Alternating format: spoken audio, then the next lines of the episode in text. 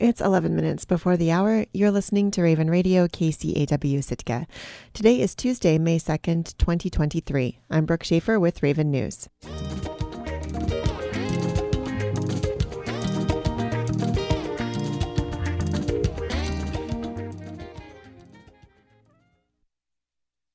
A Sitka man could spend a year in prison for the robbery of a downtown bar this spring.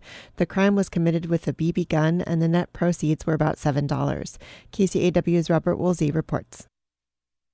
The Sitka grand jury last month indicted 20 year old John Horner Raffelli on one count of robbery in the first degree and one count of assault in the third degree for standing by while an accomplice entered Ernie's bar through the back door just before midnight on March 13th, smashed the DJ's tip jar, and fled with its contents.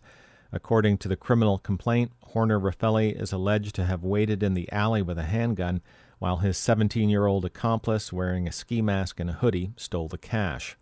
Two bar patrons attempted to stop the robbery, but the 17 year old escaped and joined Horner Raffelli. After a short foot chase up American Street, the patrons caught up to the pair and demanded the return of the money. Horner Raffelli allegedly pulled the gun from his waistband and pointed it at the head of one of the patrons, who, fearing for their lives, gave up the chase. Sitka police quickly apprehended the 17 year old near the Baranof Elementary School playground. About an hour later, a search warrant was issued for his home on Flume Circle, where police recovered some torn bills in a backpack and other evidence from the crime. The bartender at Ernie's confirmed that they often placed torn, unusable cash in the tip jar as seed money.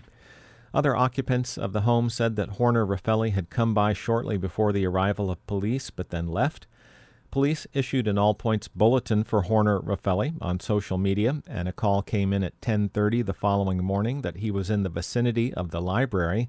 Horner Raffelli was apprehended and taken to the police station, where he admitted brandishing the gun, which was a BB gun, and purchasing a mocha and a bag of chips with the stolen cash, which amounted to no more than $7 in usable money.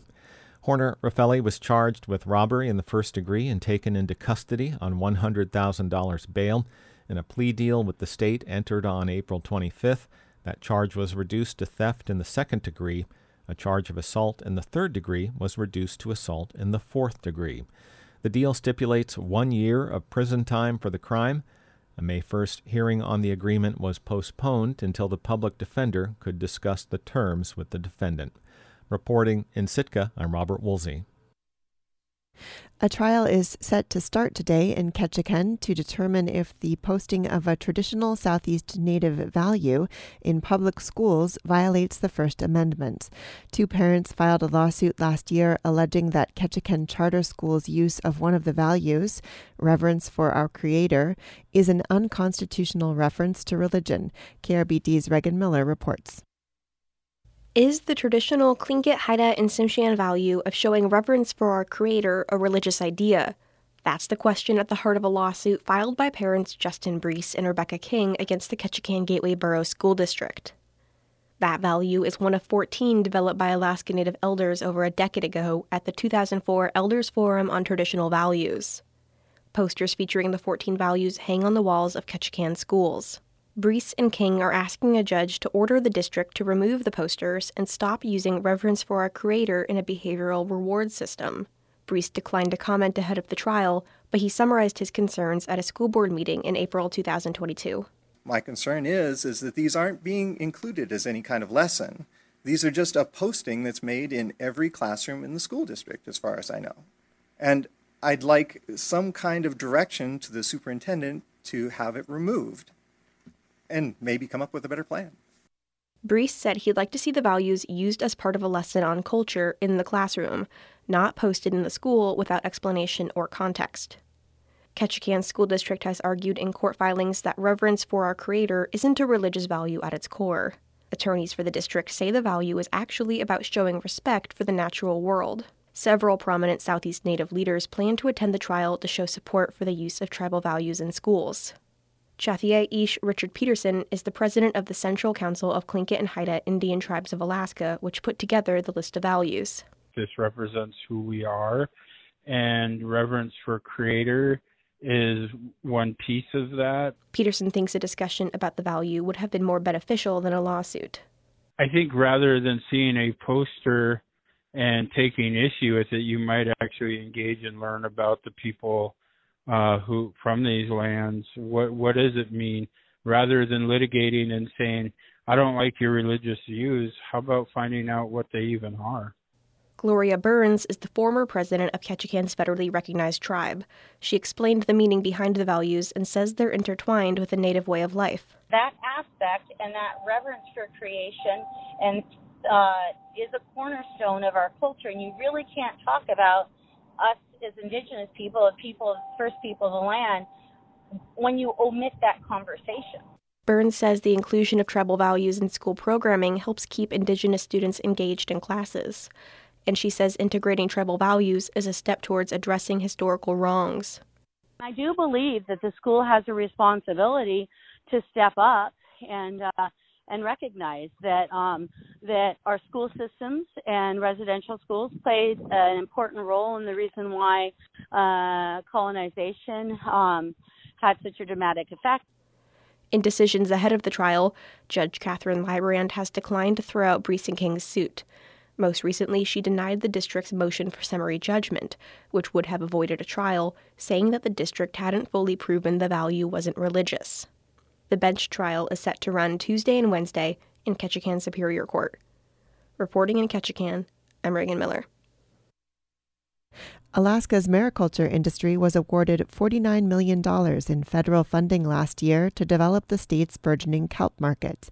Now, industry leaders are looking across the Pacific Ocean for inspiration on how to keep the state's kelp scene growing. KMXT's Kirsten Dobroth reports.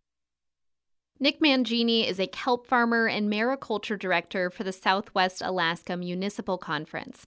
He was in South Korea earlier this month touring kelp farms and processing facilities. Asian countries, including South Korea, make up the bulk of the world's kelp market. Every time I go to a conference or something where it's all mariculture related business people, whether that be farmers or industry, you kind of get this buzz and everybody gets excited. And it's what keeps us going right now. Mangini and his colleagues are looking to countries like South Korea for inspiration as Alaska overcomes well documented hurdles in its own budding industry. For one, the state has a processing gap when it comes to kelp. That's where Mangini says the South Korean farmers have a big advantage. They bring in the kelp and hand lay it out in a field and let it air dry where we don't have that climate that would allow that, number one, and the rules through the FDA are just going to be way too stringent to make something like that happen.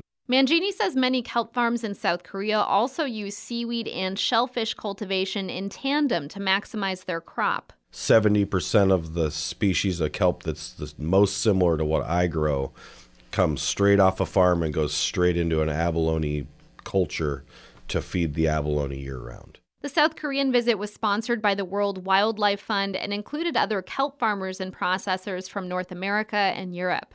Mangini says connecting with them was just as informative as meeting with the trip's South Korean hosts. Bouncing ideas off each other, talking about the design of our farms, the way that they process in New England, possibilities for future collaborations with people from the East Coast and the West Coast, people from Canada and Alaska, um, even into Europe. Mangini was one of Alaska's first kelp farmers. He put in his application for a plot by Near Island, right near the city of Kodiak, in 2016, and harvested his first crop the year after that.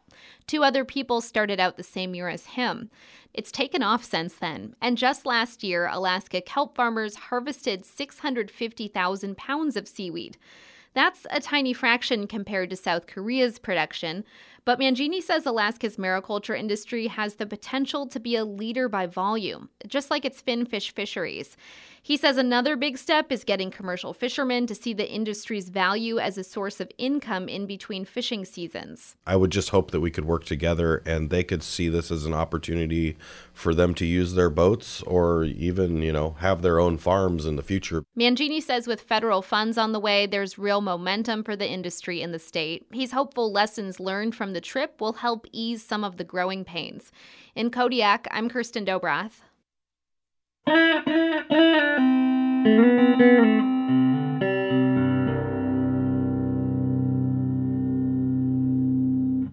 I'm Brooke Schaefer, and this has been Raven News. And now taking a look at the weather for Sitka for today, Tuesday, May 2nd, 2023. Today, rain, high near 51, south winds 10 to 15 miles per hour. Chance of precipitation is 100%. New precipitation amounts between a quarter and a half of an inch possible. Tonight, rain, mainly before 4 a.m., low around 40, west wind 5 to 10 miles per hour. Chance of precipitation is 100%. New precipitation amounts between a quarter and a half of an inch possible. And looking forward to tomorrow, Wednesday, May 3rd, a 30% chance of rain before 10 a.m. Partly sunny with a high near 50, west winds 5 to 10 miles per hour. You're tuned in to your community radio station, Raven Radio, KCAW in Sitka. Good morning.